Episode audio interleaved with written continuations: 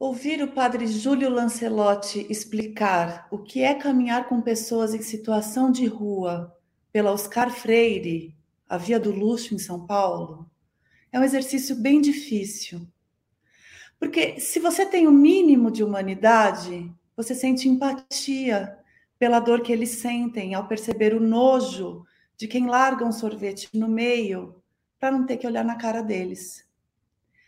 Mas se você não tem humanidade, você é posto frente a frente com esse fato. O nosso convidado do Conversas com o Meio está há mais de 40 anos nessa luta e continua forte, sereno e inabalável. Tanto que sua luta virou lei. As cidades não podem mais ter uma arquitetura que hostilize os pobres. Bolsonaro, claro, tentou vetar, mas Padre Júlio venceu. Eu te convido agora a entender o verdadeiro sentido da palavra dignidade com o Padre Júlio Lancelotti. Vem.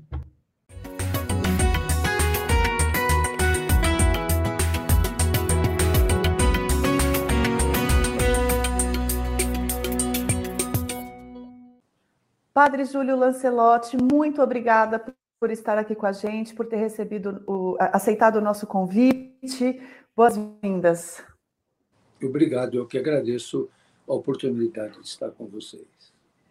Padre Júlio, é, o senhor é, simboliza essa uma luta pela dignidade humana há tantas décadas e mais recentemente, em particular, das pessoas é, em situação de rua, né? É, o senhor já é, militou e defendeu tantos grupos, mas a, a população em situação de rua tem sido a sua defesa mais recente.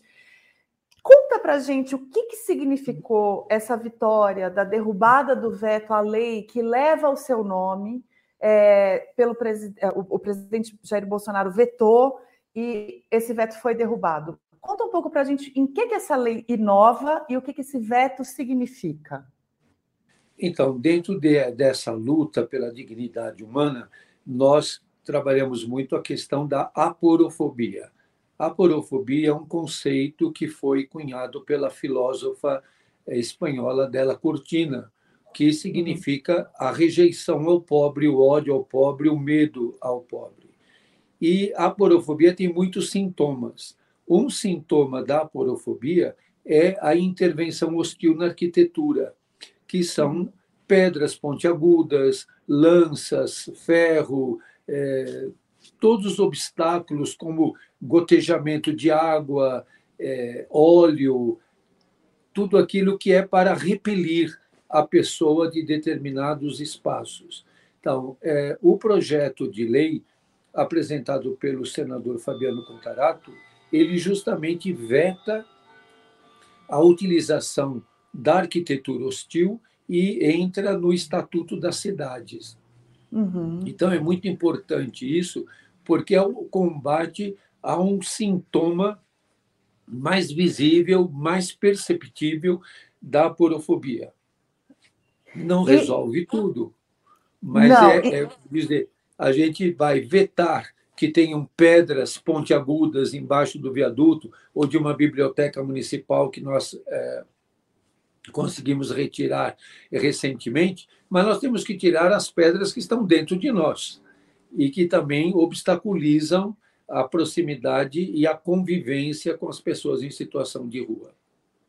Justamente porque a utilização dessa arquitetura hostil ela é mais do que um mecanismo de, de afastar, né? Ela representa algo muito é, profundo do sentimento que se tem com essa população, né? De querer é, não só afastá-los, mas é, machucá-los, né, padre? É isso que o senhor Repelir. percebe nessa hostilidade? Sim, e é uma, uma intervenção bastante, como a gente diz, hostil, que justamente traz hostilidade. E o que é importante ressaltar é que nós não queremos tirar é, essas intervenções hostis para que eles fiquem nesses é, lugares de marquises ou baixos de viadutos. Mas se você olhar as cidades onde tem muita intervenção hostil, é justamente a cidade onde não tem hospitalidade, onde não tem uma resposta de moradia, de acolhimento, uhum. De locação social, que é uma figura jurídica já existente.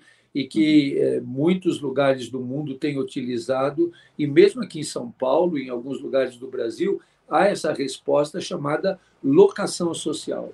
A locação uhum. social é a pessoa ter onde morar, mas ela não tem a propriedade, porque nós temos muito essa visão de eh, propriedade. É, ele tem o direito de morar, embora aquele eh, local não seja dele, seja eh, por um tempo indeterminado e ele paga uma taxa de 10% daquilo que ele é capaz de, de ganhar. Então, é uma uhum. forma de mitigar a ausência de moradia, porque é preciso que haja é, uma renda básica, é preciso que haja uma proteção social para que as pessoas possam, dentro desse sistema que nós é, vivemos e que é o sistema histórico hegemônico, esse capitalismo neoliberal, de que as pessoas tenham como sobreviver e não vivam uma vida de descarte, porque quem está na rua está descartado, não uhum. tem acesso à água potável, não tem acesso à higiene, não tem acesso à alimentação, não tem acesso, como eu disse, um fator que chama muita atenção, à água potável, nem para tomar remédio, nem uhum. para uh, o asseio, nem para se dessedentar. Então, é uma situação de, de descarte muito grande. Uhum. E os uhum. sinais, as intervenções hostis na arquitetura, elas são um sintoma. Então, elas têm que ser vetadas para que os municípios encontrem respostas de acolhida, como a locação social que nós dissemos. Eu acho é, isso é, isso me dá uma deixa muito importante para a minha próxima pergunta, para tentar compreender um pouco esse, esse sintoma, né? A aporofobia, que foi um termo que é cunhado pela espanhola, como o senhor mencionou, mas aqui no Brasil foi popularizado pelo teu emprego do termo, né? É, em que, que ela difere dos demais preconceitos? Né? Existe, inclusive, um projeto de lei para tornar a aporofobia um crime equivalente ao racismo, à homofobia. É, explica um pouco para a gente o que, que é, esse, é, é, é, essa fobia, afinal. Então, a Adela Cortina mesmo coloca no seu livro, que se chama Aporofobia, que foi publicado agora em português pela editora Contracorrente, uhum. ela coloca todos os estrangeiros são bem-vindos na Espanha, desde uhum. que ele tem, eles tenham dólares ou euros. Uhum. Os refugiados, os imigrantes, não são bem-vindos. Ninguém pode dizer que a Espanha seja hostil ou que o Brasil seja hostil aos turistas. Todos são muito bem recebidos, desde que eles paguem hotel, desde que eles tragam recursos. No carnaval, todos os turistas são muito bem-vindos no Brasil, desde que eles tenham o que dar em troca. A aporofobia é a rejeição daquele que não tem como te retribuir. Então, você vai acolher o refugiado, por exemplo, os venezuelanos que vêm para o Brasil, ou os bolivianos, e não tem como retribuir, eles não trazem recursos para se hospedarem em bons hotéis, em resorts e outras coisas, eles são repelidos. Então, nesse caso, por exemplo, é, os que a gente diz refugiados urbanos. Quem são os refugiados urbanos? A população em situação de rua, porque ninguém os quer por perto, ninguém os aceita. Eles são tratados como pessoas incômodas, indesejáveis, eles são tratados como sempre suspeitos. É interessante que um sintoma da aporofobia que nem sempre fica muito claro, são essas campanhas que as prefeituras fazem pelo Brasil inteiro. Não dê esmola, porque você nem sabe o que é que ele faz com a tua esmola. Algumas prefeituras dizem: ah, é a tua esmola que o mantém na rua. Atrás disso, o que está? Um moralismo que criminaliza o pobre, ao invés de erradicar a pobreza. É possível imaginar que alguém tem uma profissão de pedir esmola? Que pedir esmola é tão rentável assim que a pessoa vai ficar no sol, na chuva, ouvindo impropérios, ouvindo rejeições, é, sendo chamado de vagabundo e de oportunista, de explorador, porque é, um, é um, uma atividade muito é, rentável, na verdade, é, quem dá esmola é o poder público, uhum. Que mantém uma educação sucateada, uma saúde sucateada, uma assistência social extremamente é, sucateada e inadequada é, na questão quantitativa e qualitativa. Então, essas campanhas, não dê esmola, tem uma cidade aqui do sul do Brasil que, pois, aqui a pessoa que estiver em situação de rua tem tudo, tem comida, tem casa, tem... não dê esmola. Não é verdade. A população em situação de rua aumentou, o IPEA coloca um aumento de cerca de 40% da população em situação de rua no Brasil. Só aqui na cidade de São Paulo, segundo a Universidade Federal de Minas Gerais, são 42 mil pessoas. Não. Grande parte dos municípios brasileiros não tem 42 mil habitantes. Uhum. Então, é, dizer, ah, está na rua porque quer, isso é uma situação é, muito simples. Ah, eu sou brasileiro, eu estou no Brasil porque eu quero. Eu podia ter nascido na Suíça, na Dinamarca, na, na, na Finlândia, sei lá onde. Eu estou aqui porque eu quero. Então, é, há determinações históricas, étnicas, há determinações de classe. Hoje, todos nós sabemos que quem nasce em São Paulo na cidade de Tiradentes, por exemplo, que é na Zona Leste, tem menos é, perspectiva de, de, de, vida do que quem nasce é, nas áreas nobres da Zona Sul. Sim, exato. E, Isso se mas, repete no Rio, em Recife, em Belo Horizonte. Mas o senhor acredita que é, via uma lei que é, criminalize a, a porofobia, é possível educar humanizar as pessoas que têm, que carregam esse preconceito? O senhor acha que, que é via punição que se educa, ou isso é só mais um instrumento? Como é que o senhor acha que se muda essa, essa cultura da, da aporofobia? O marco legal ele é um instrumento, ele não uhum. é, é o, o eficaz completo. Por exemplo, por exemplo, eu sempre digo, não tem uma lei que te obrigue a amar. Uhum. Você nunca vai ser obrigada a amar mas você é, é, obrigado a não ser racista. Uhum. Isso é uma questão legal. Racismo uhum. é um crime inafiançável.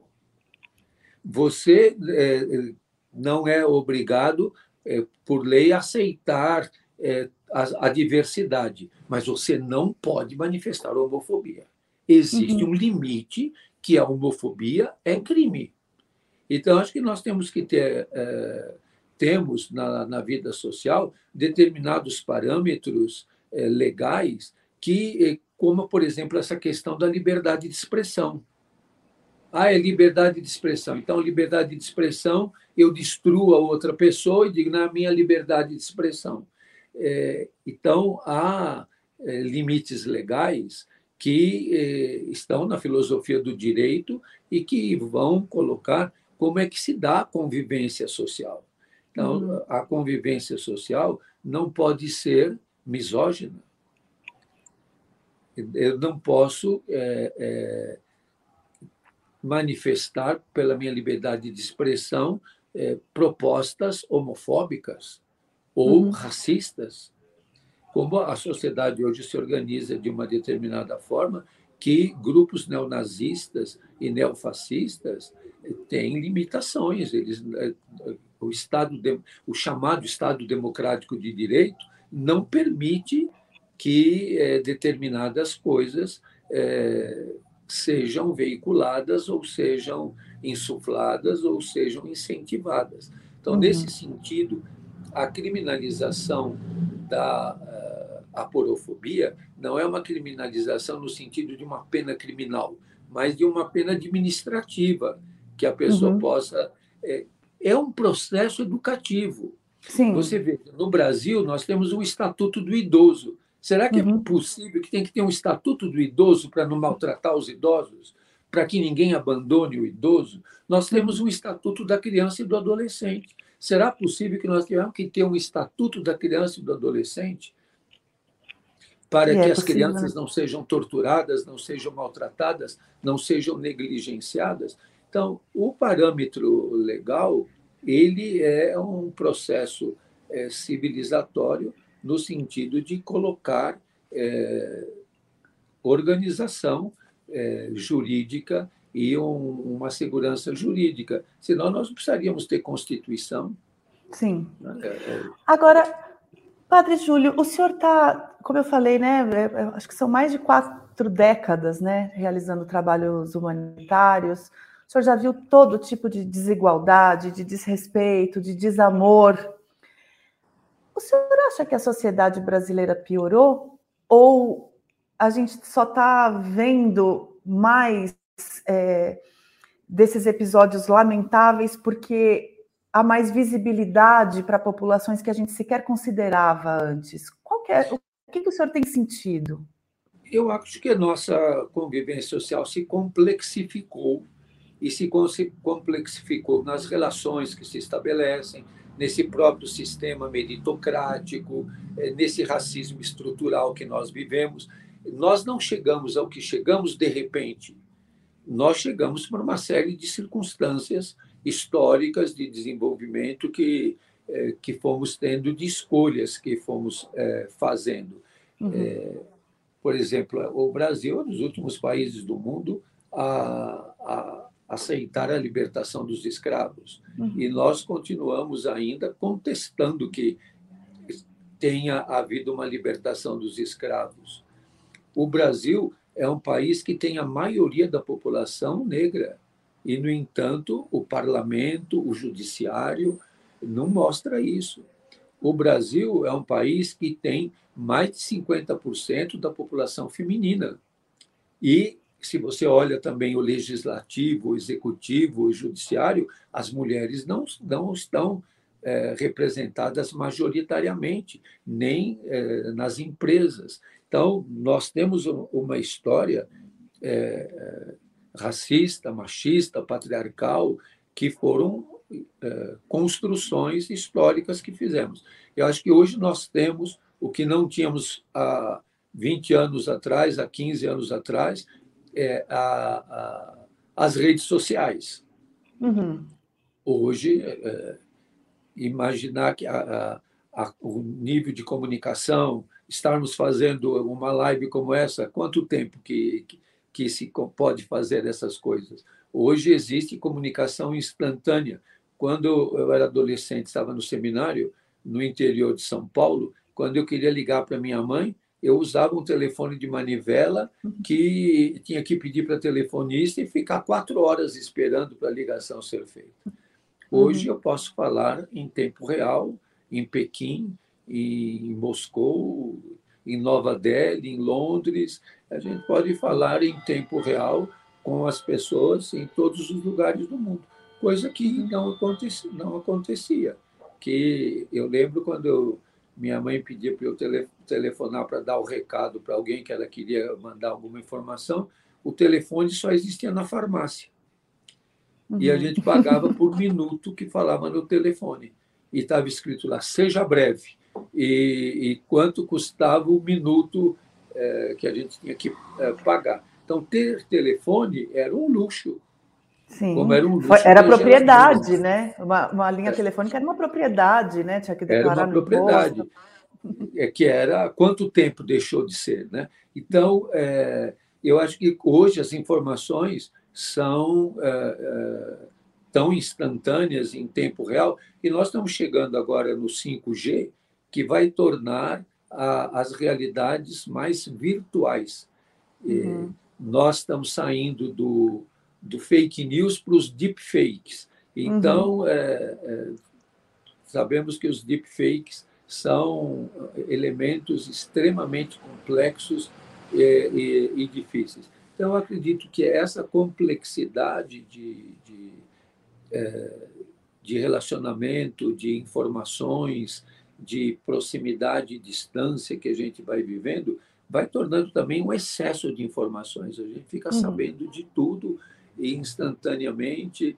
E... Inclusive de episódios de extrema crueldade, né, padre? É, o que eu queria perguntar para o senhor também é, é, com essa proximidade que o senhor tem da população em situação de rua, se o senhor é, percebe que as demandas, as angústias dessas pessoas que estão morando nas ruas hoje, se elas mudaram ou se elas são uma constante, independentemente de outras circunstâncias. Não sei se é, que, o que, é, o, claro, além da, da, da dignidade, né, da, da, a, da sobrevivência, o que, que consiste na angústia e na demanda de uma pessoa em situação de rua hoje que pode ser diferente do que era alguns anos atrás? Ou não, Eu ou sempre igual? Que, que há coisas que são é, é, contínuas, como a solidão, a uhum. violência, é, a quebra de vínculos com grupos primários, com grupos afetivos, o excesso de perdas.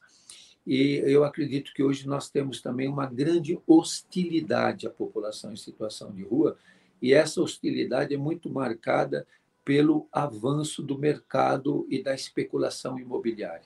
Certo. Hoje, as nossas cidades estão sendo sacudidas pela especulação imobiliária. Uhum. É, São Paulo é, é, uma cidade sacudida pela especulação imobiliária. Sim, muitas cidades brasileiras passam por uma onda de, de especulação imobiliária. E a população em situação de rua é um inimigo número um é, que a, a especulação imobiliária vê.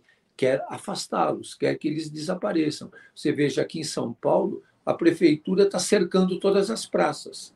Uhum. As praças da cidade de São Paulo, daqui a alguns anos, serão todas cercadas. E para você entrar numa praça, você vai ter que passar por um segurança. Viu que cercamos agora aqui em São Paulo a Praça Princesa Isabel e o prefeito usou o estratagema de torná-lo um parque. E quando você vai ver a legislação de parque, aquela área da cidade não se coaduna com a classificação de parque, mas a autoridade diz que lá é um parque. Então, cerca tudo, põe o guarda na porta e só entra quem for desejável e que estiver dentro do padrão que se estabelece. A prefeitura está cercando a Praça Marechal Deodoro. Então, as praças de São Paulo estão sendo, vamos dizer, de certa forma, privatizadas. Uhum. Então, a cidade vai se tornando com a síndrome do condomínio. E cada um tem o seu espaço, e nesse espaço é homogêneo, só estão as pessoas que eu considero bem-vindas, e aqueles que não são bem-vindos, eles têm que desaparecer. Eles não podem ficar por perto, porque eles vão perturbar a segurança, a paz, eles vão trazer uma sensação de insegurança. Então, essa sensação ela é nova, é deletéria, é forte, é letal e é uma sensação que machuca muito. Eu ouço diariamente as pessoas em situação de rua é, dizerem a forma como me olhou, a forma como eu fui tratado. Sabe que nós fizemos há pouco tempo, na, hum. também nós caprichamos na, na, na busca de, de, de evidência. Nós fomos com um grupo de moradores de rua na rua Oscar Freire, aqui em São Paulo. E fomos passear com os moradores de rua no Oscar Freire. Olha, é uma experiência é, assim, é, é, impressionante a rejeição. Uhum. Nós, para terminar o nosso passeio pelo Oscar Freire, nós entramos numa sorveteria. Todos foram embora da sorveteria. Não ficou Em quantos vocês eram? Em quantos vocês eram, padre? Nós estávamos num grupo pequeno, eram umas oito pessoas. Todos que estavam na sorvete abandonaram os sorvetes, e é uma sorveteria de grife. Uhum. E é, todos foram embora. É, num outro momento, eu fui num restaurante, num bairro aqui de São Paulo, Tatuapé, e com três é, é, é, irmãos em situação de rua. Eles me chamaram a atenção dizendo: olha, abandonaram os pratos cheios. As pessoas não comeram. Quando nós entramos e sentamos, é, até foi interessante que o dono da, da, da, da padaria restaurante me viu e veio é, me cumprimentar, e até o morador de rua falou: viu, ele cumprimentou você, ele sequer nos viu. ele não percebeu as pessoas. E vários deixaram os pratos cheios de comida e foram embora. Porque não conseguem conviver. Uhum. A rejeição tanta, é tamanha. É, em alguns lugares que nós entramos, nós fomos num shopping lá, nós fomos no shopping Genópolis. Uhum. É impressionante os radinhos tocando e a quantidade de seguranças em volta de nós e atrás de nós.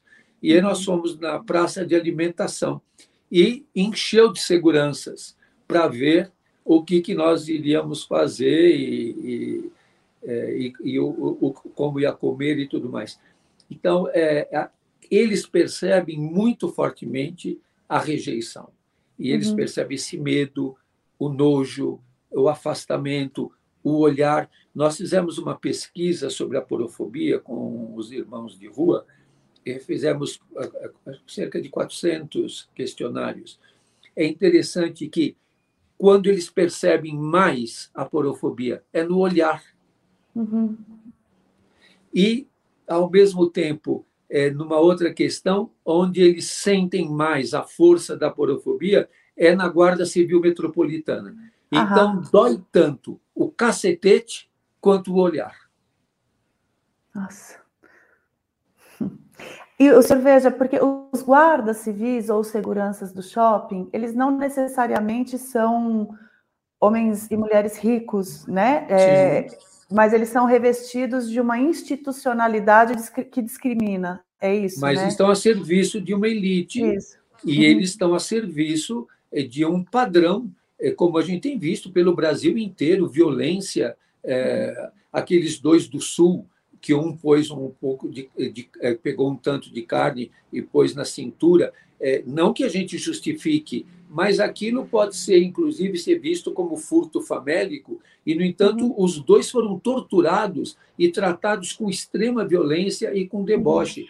Tem uma mulher presa porque pegou um miojo para alimentar o filho, então, nós vivemos uma situação dramática, e, e até importante é, ressaltar aqui que a campanha da fraternidade, que a Conferência Nacional dos Bispos faz todo ano, e o, o ano de 2023 será sobre a fome.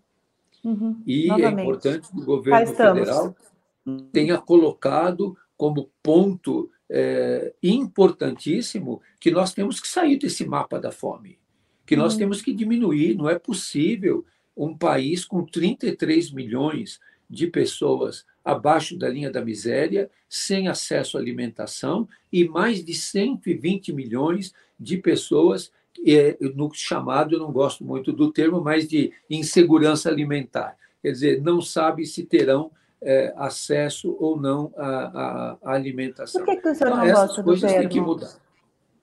Por que, que o senhor não gosta desse termo, padre? Porque fica tudo como segurança e insegurança. Fica aparecendo. Alguns Uma desses questão... termos vieram da, da, da, da segurança nacional. Então, é, esse termo segurança dá uma impressão um tanto policialesca, militaresca.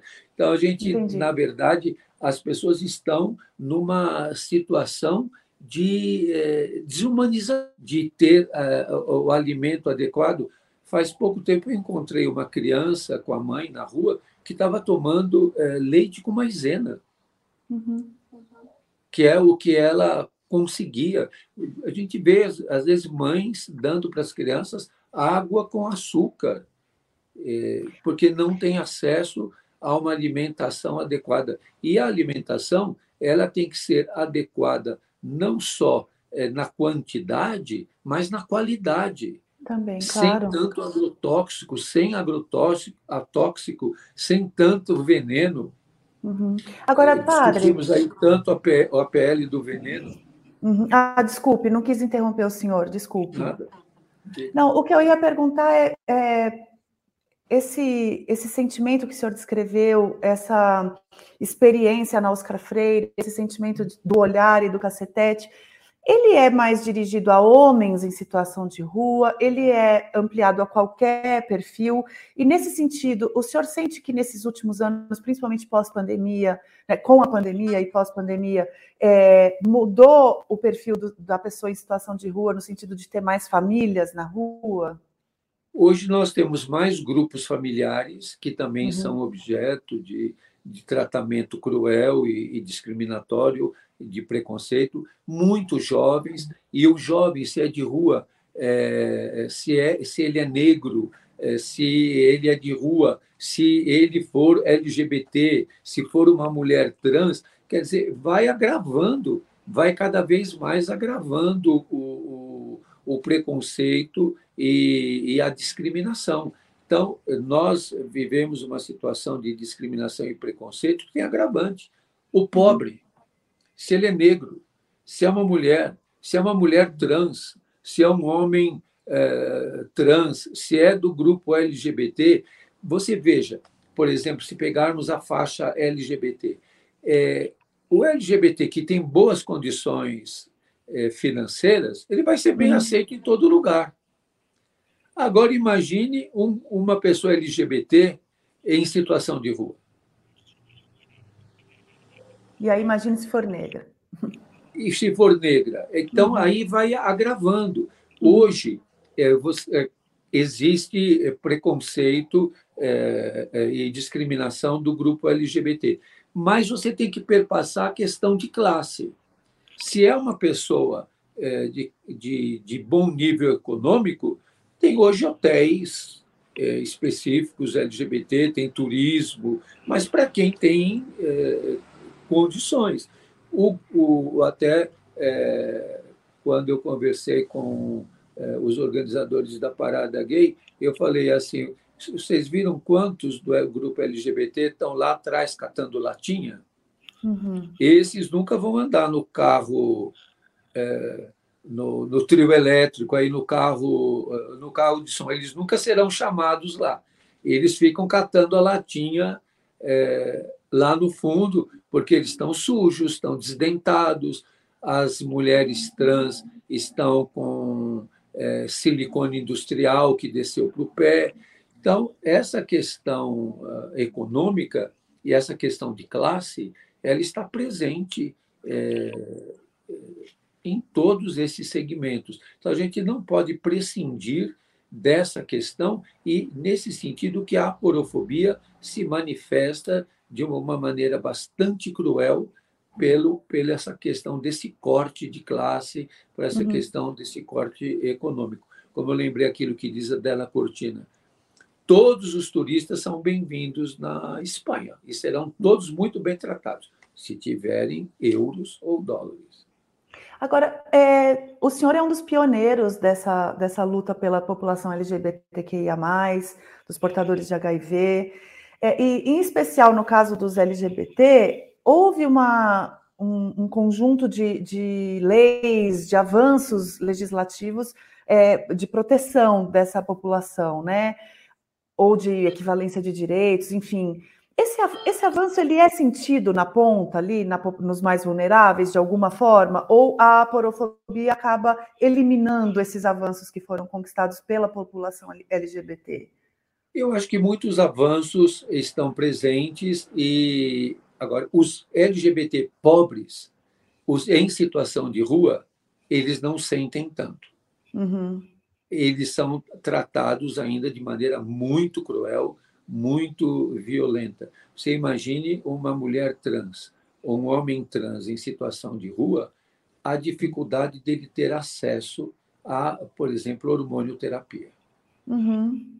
Ou ter acesso a ter a documentação é, com a, a, nome social, o nome, a transformação do nome e a uhum. resignação do nome e a questão de gênero. Então, é, é são questões que tem que nós temos que estar muito atentos, lançando mão da defensoria pública, do Ministério Público, de eh, normas eh, legais. Por exemplo, pegar um exemplo bem simples: uhum. eh, os centros de acolhida, que são os antigos albergues, hoje se chamam centros de acolhida para a população em situação de rua. Há centros de acolhida que não aceitam o nome social e não aceitam pessoas trans. Uhum. Então, uma mulher trans que vai um, de situação de rua, que vai para um centro de acolhida é, que atende homens, ela tem que usar um nome masculino, não pode usar os seus trajes é, específicos femininos, nem o seu cabelo e nem nada disso. Ela tem que voltar a se travestir de, é, de homem. Então, uhum. ainda há isso. Uhum. E embora existe hoje norma legal de que todos têm direito de usar o nome social e de ser respeitado na forma como é, a sua identidade de gênero. Mas se é o pobre, se é uma pessoa negra, se é uma pessoa que está em situação de rua, quem é que vai respeitar? Não, claro. E aí, é, isso me traz para uma pergunta, até linkando com o que o senhor falou da especulação imobiliária. A lei que leva o seu nome, a Lei Padre Júlio Lancelotti, ela é uma lei uh, de regulação de espaços públicos, evidente, porque você regular o espaço privado exige é, outro tipo de, de, construção social que nós não temos, né? É, mas é, o, o, nosso espaço, os nossos políticos, a, a, nossa cabeça pública, né? Ela, é, ela também ela é muito oscilante, né, padre? Ela tem ali momentos de muito de, de avanços progressistas e aí ela dá passos atrás, como esses últimos quatro anos, né? É, eu queria que o senhor me contasse um pouco historicamente como é que o senhor enxerga o tratamento de pessoas, de, de políticos mesmo, o tratamento de políticas públicas é, para as populações mais vulneráveis, para os direitos humanos. O que, que o senhor enxerga de, de, momentos de avanço, de momentos de retrocesso, e o que, que esses últimos quatro anos representaram nessa história? Então, é, aí queria, aí, em partes, ver isso. A cidade de Alfenas, no sul de Minas, foi uhum. a primeira cidade brasileira a sancionar essa lei. Certo. E lá na, na proposta da, de Alfenas são espaços públicos e privados. Ok que é, tem veto de, é, utilização, de utilização da arquitetura hostil. A primeira capital brasileira, e os dois aconteceram na sexta-feira, no dia que foi derrubado o veto no Congresso Nacional. O prefeito João Campos, no Recife, também foi a primeira capital brasileira a sancionar a lei que veta a utilização de arquitetura hostil. Agora, a gente tem que ter uma diferença eu, por exemplo, eu tenho, não sei os juristas como vão ver isso, do que nós chamamos de espaço público e espaço privado. É, a minha casa é um espaço privado. Uhum. Agora, se eu tenho uma escola, mesmo que ela seja de uma propriedade privada de uma congregação, de um grupo educativo, ela é pública. As igrejas, elas são de determinada denominação religiosa, mas elas são espaços de uso público. Uhum. Porque você não fica na porta da, da, da igreja é, dizendo quem entra e quem não entra. Ela é um espaço de uso público. As uhum. escolas são espaços de uso público. Os museus são espaços de uso público, uhum. mesmo que eles sejam de um determinado grupo. Por exemplo, o shopping, ele é privado, mas o espaço é de uso público. Certo. Ou você vai ficar no shopping com é, é, catracas é, para cobrar a entrada? Não vai. É, é, o, o, shopping ele é, de, é um espaço público. Ou, ou, vai, ou quem é negro não pode entrar no shopping. Ou quem é LGBT não pode entrar no shopping. Ou determinada faixa etária não pode entrar no shopping ele é um espaço privado de um, de um grupo, mas ele é aberto para ser de uso público. Certo. Então, acho que essa compreensão, eu, inclusive, ontem conversei com o senador Fabiano Contarato, inclusive porque essa lei ela entra no Estatuto das Cidades. Uhum. É uma mudança no Estatuto da Cidade. O Estatuto da Cidade já existe. Então, é, a gente fica nessa discussão tem é, é, é retroativo a data ou, ou, ou não. Se ele vai fazer parte do estatuto, por exemplo, uma mudança que seja feita no estatuto da criança e do adolescente, ela tem é, vigência ou não? Porque ela é, muda dentro de uma lei que já existe, que é o Estatuto da Cidade, ou o Estatuto da Criança e do Adolescente. Então, uhum. isso que nós estamos esperando para clarear tudo isso, por quê?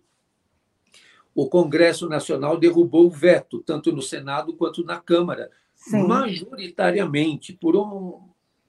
É muito grande a diferença de, de votos. E agora o Congresso avisa a presidência da República de que o veto que eles fizeram foi derrubado. E o presidente da República tem 48 horas para sancionar a lei ou não.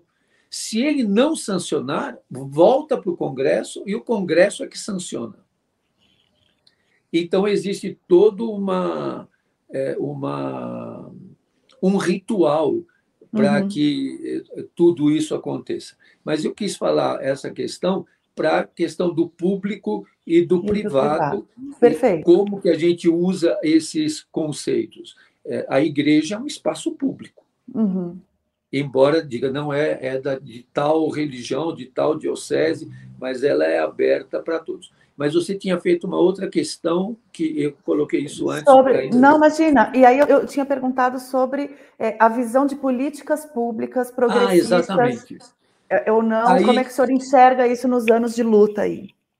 Então, é, nós tivemos muitas conquistas, como aqui em São Paulo, a Lei 12.316, que foi uma história complexa. A lei foi aprovada na Câmara, foi vetada pelo prefeito, a Câmara derrubou o veto, sancionou a lei. O outro prefeito que veio arguiu de inconstitucionalidade, ele desistiu da inconstitucionalidade, a justiça homologou a desistência, mas ele não regulamentou. E, e, isso foi interessante, foi no governo Maluf, Pita, e, por fim, foi no governo Marta Suplicy que ela regulamentou a lei. Mas é uma lei que nunca foi plenamente é, implantada. Qual lei é essa, padre? Me, é a Lei 12.316, que é a lei que estabelece a política pública para a população em situação de rua em São Paulo. Perfeito. Assim como nos dois mandatos do presidente Lula, dos encontros que nós fizemos nos dois mandatos por oito anos, ele veio sempre no Natal encontrar com os catadores e uhum. a, a, população em situação de rua. Nós fomos elaborando com ele uma política nacional para a população em situação de rua, que uhum. o, pre, o presidente estabeleceu através de, de um decreto. Nós pedimos agora que no próximo mandato não seja um decreto, mas seja uma lei. Uhum. Mas o decreto ele é, era passível da prefeitura, das prefeituras é, aderirem ou não à política uhum. nacional. E São Paulo, por exemplo, que aderiu à política nacional, mas não levou em conta, porque disse que a lei era de âmbito nacional e não levava à especificidade de São Paulo. Aí o que eu digo de que acontece? Quando a gente fala política pública, é um termo com o qual eu, eu na velhice, fiquei com um pouco de dificuldade. Uhum. Por quê? Dentro do Estado capitalista neoliberal, a política pública para os pobres é manter a pobreza. Uhum. Porque são políticas de tutela. Por exemplo, o que está acontecendo aqui em São Paulo, hoje ainda eu estava pesquisando sobre isso. Hum. Seis unidades da antiga FEBEM, que são Fundação Casa atualmente, uhum. foram desativadas. Certo. E foram entregues para a prefeitura para fazer residência para moradores, famílias, grupos familiares de pessoas em situação de rua. Hum. A concepção arquitetônica é de um presídio de segurança Manteve. máxima. Todo fechado para fora e tudo voltado para dentro. O que a prefeitura fez? Fez jardim, pintou a parede, eh, pôs é, grafite, cortina. Só que as pessoas que estão indo para lá não estão conseguindo digerir aquele espaço. Alguns digerem, outros não. E esses espaços estão nas, perifer... nas bordas das periferias da cidade. Uhum. Sendo que a população em situação de rua acaba se concentrando mais nos centros urbanos. Então, a política pública ela teria que mudar a posição ela é pensada de cima para baixo. E com a uhum. população de rua tem que ser pensada de baixo para cima. E uhum. a população de rua vai ter respostas adequadas se nós não fizermos para eles, mas fizermos com eles. Então, ninguém sentou com eles e perguntou: o que, que vocês acham disso?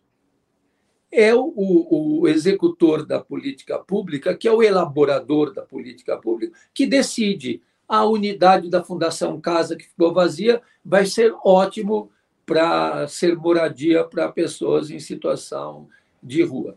Então, é, eu acho que nesse sentido que a política pública acaba não sendo é, efetiva e o que o poder público faz? Põe a culpa neles. Ah, foram uhum. eles que não quiseram. Ah, foram eles que não se adaptaram. Ah, foram eles que não conseguiram. A gente fez de tudo, ofereceu o lugar, pintou, pôs cortina, fez tudo, mas a gente em nenhum momento perguntou. E é, proporcionou que eles participassem do processo de construção da uhum. resposta. A resposta sempre é pensada nos gabinetes, é pensada pelos chamados técnicos, e eu sempre digo para os técnicos aquilo que dizia o Jung. Você deve saber todas as técnicas, mas diante de uma alma humana, seja humano. Uhum. Padre, é, o senhor já sofreu, já foi vítima de um caso atroz de extorsão, já sofreu processos jurídicos, já teve aí uma, é, teve uma sequência, né? Como é que o senhor compara ou entende a violência que o senhor sofreu por parte de grupos bolsonaristas nos últimos quatro anos, com outros ataques que o senhor sofreu ao longo da tua trajetória? O que que o que está diferente ou não é, nesse grupo, nesses ataques?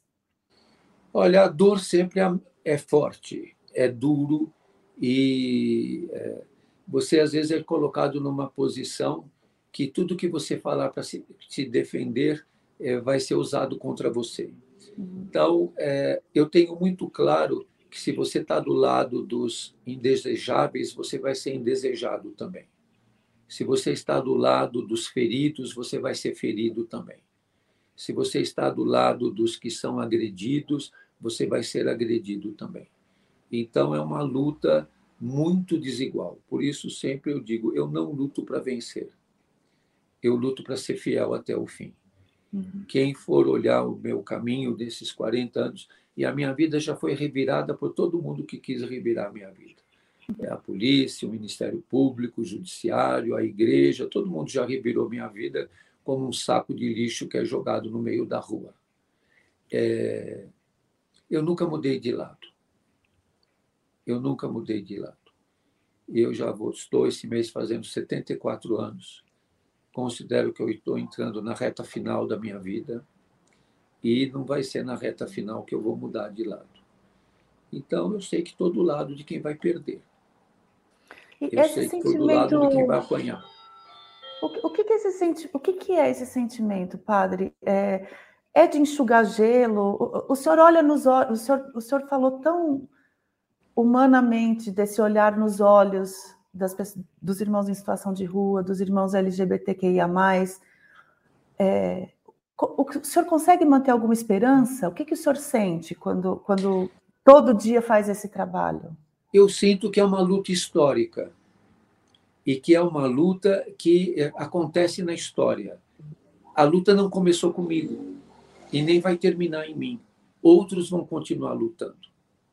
Eu olho para pessoas que são muito importantes na minha vida e na história, algumas que eu conheci, outras que não. É, por exemplo, um conhecido que morreu agora durante a pandemia, Dom Pedro Casaldáliga. Uhum. Ele morreu tendo vivendo um momento de pandemia e num governo, num estado, num regime que negava tudo que ele sonhou, tudo que ele profetizou, tudo que ele poetizou. Então a nossa luta é histórica, ele foi plantado como uma semente para continuar frutificando. Então eu não tenho pretensão de ganhar nada, de vencer nada. Eu estou lutando a minha parte da luta enquanto eu viver.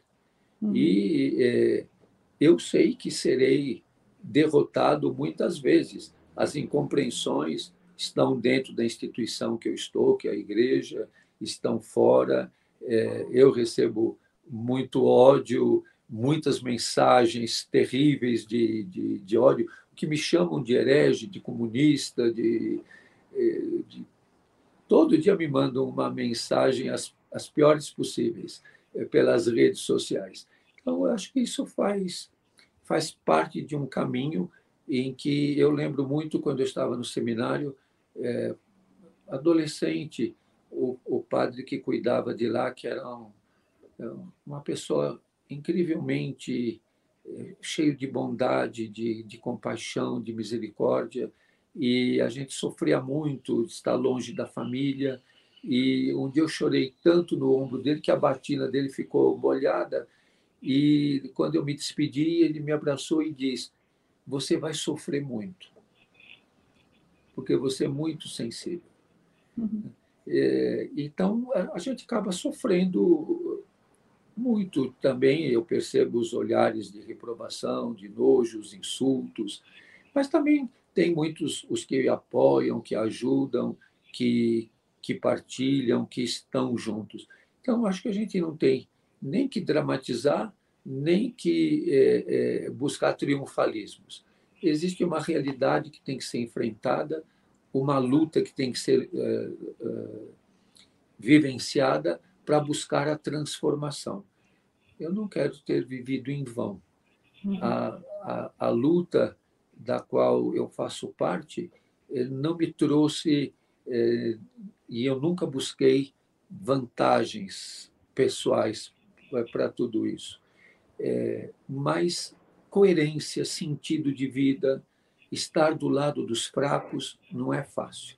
Não, eu imagino, é, enfim, e admiro, e, e eu queria que o senhor a gente ouve com alguma frequência, né, padre, algumas pessoas, é, isso sem falar, não estou falando do ódio, não, estou falando até intelectuais, muitas vezes é, elaboram a ideia de que o identitarismo, de que essa luta é, identificada com os fracos, às vezes mais pode mais separar do que unir, pode alienar aliados. Existem correntes que, que falam disso, né? O senhor que está ali na luta dos direitos humanos, como é que o senhor enxerga essa questão é, do, do, da luta em nome de grupos, né? Como é, o senhor já elaborou isso? É, se esse identitarismo pode conquistar aliados ou afastar? Eu acredito que toda luta é conflitiva uhum. e que nós não podemos negar o conflito. O conflito está aí. É, a gente ou vive ou nega. É, mas é impossível hoje viver numa cidade como São Paulo e negar o conflito, e negar as desigualdades.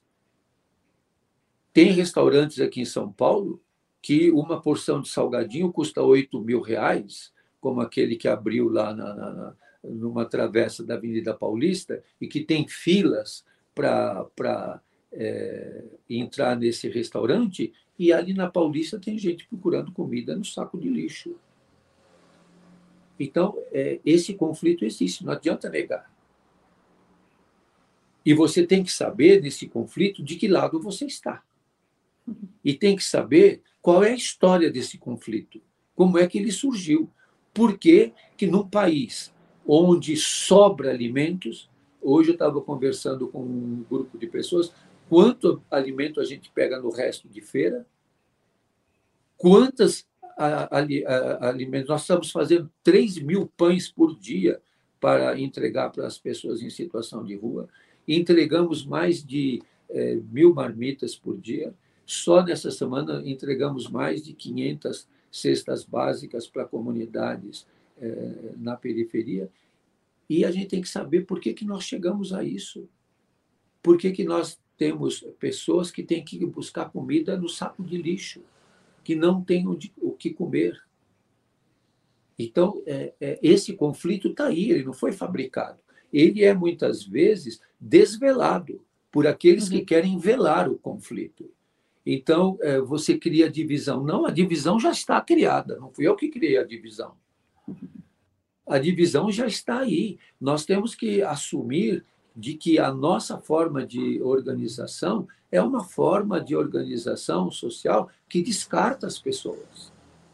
E nesse sentido, padre, é, como é que o senhor enxerga a atuação das igrejas hoje? O senhor, é, é claro, né, como toda instituição, a gente sabe que tem pessoas comprometidas, bem intencionadas, e o contrário em 100% das instituições humanas, né? É, mas o senhor sendo um membro de uma igreja e, e tendo essa convivência, como é que o senhor está entendendo o papel da religião e das igrejas hoje na, nessa luta aqui no então, Brasil? Eu penso de que as, as religiões elas são um instrumento de humanização e um instrumento de estar ligado e responder a Deus. Uhum. E respeito muitos que não têm religião. Porque não podemos achar, e eu disse isso muitas vezes nessa pandemia, que a misericórdia, a compaixão, a solidariedade não são dimensões religiosas, são dimensões humanas. Porque tem gente muito religiosa que não é fraterno, não é solidário e não tem misericórdia nem compaixão. Até usa a religião para justificar o feminicídio, para justificar é, a execução de, de grupos LGBT e justificar crueldade, extermínio. Então, a religião ela é um instrumento que, que te conecta com Deus e que te faz responder amorosamente, compassivamente e misericordiosamente. Mas tem muita gente que usa da religião para destruir o outro, para é, dizer que o outro é o herege, que o outro tem que morrer, que o outro que é o pecador, e não busca que a religião mude a ele mesmo. É, o próprio Papa Francisco tem colocado muito isso, e é, essa ideia também de que dizer de que quem é ateu é, é desumano. E não é verdade. Às vezes, aqueles que se dizem ateus são mais humanos do que aqueles que se dizem religiosos. Eu sempre digo que o Saramago era ateu do Deus do Salazar, que muitos espanhóis eram ateus do Deus do Franco, como eu sou ateu do Deus do Bolsonaro. Uhum. Padre, para a gente encerrar, nós estamos aqui às vésperas do Natal, que é um período em que, sendo ateu ou não, as pessoas tendem a se abrir a um espírito mais solidário, mais é, de compaixão, né? Eu queria perguntar para o senhor o que é dignidade para o senhor?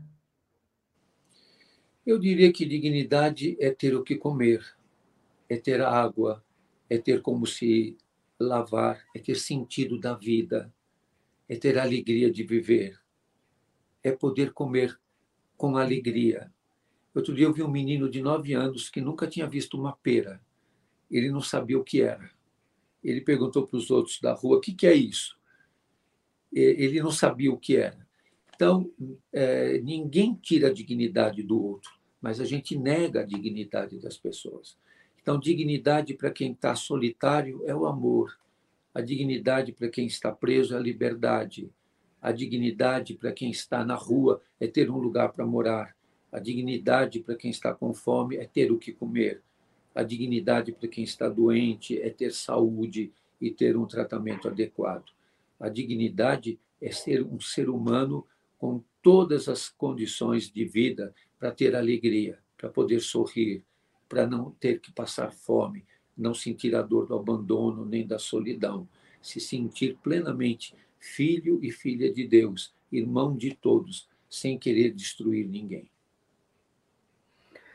Eu não tenho mais nada a dizer ao senhor a não ser muito, muito, muito obrigada. Deus abençoe, saúde, paz e todos aqueles que nos é, verem nesta conversa se sintam tocados pelo amor de Deus e sejam solidários com os mais pobres, com os abandonados. Leve um pão o irmão que está em situação de rua, põe um recheio gostoso, pergunta para ele o nome e diga para ele Feliz Natal.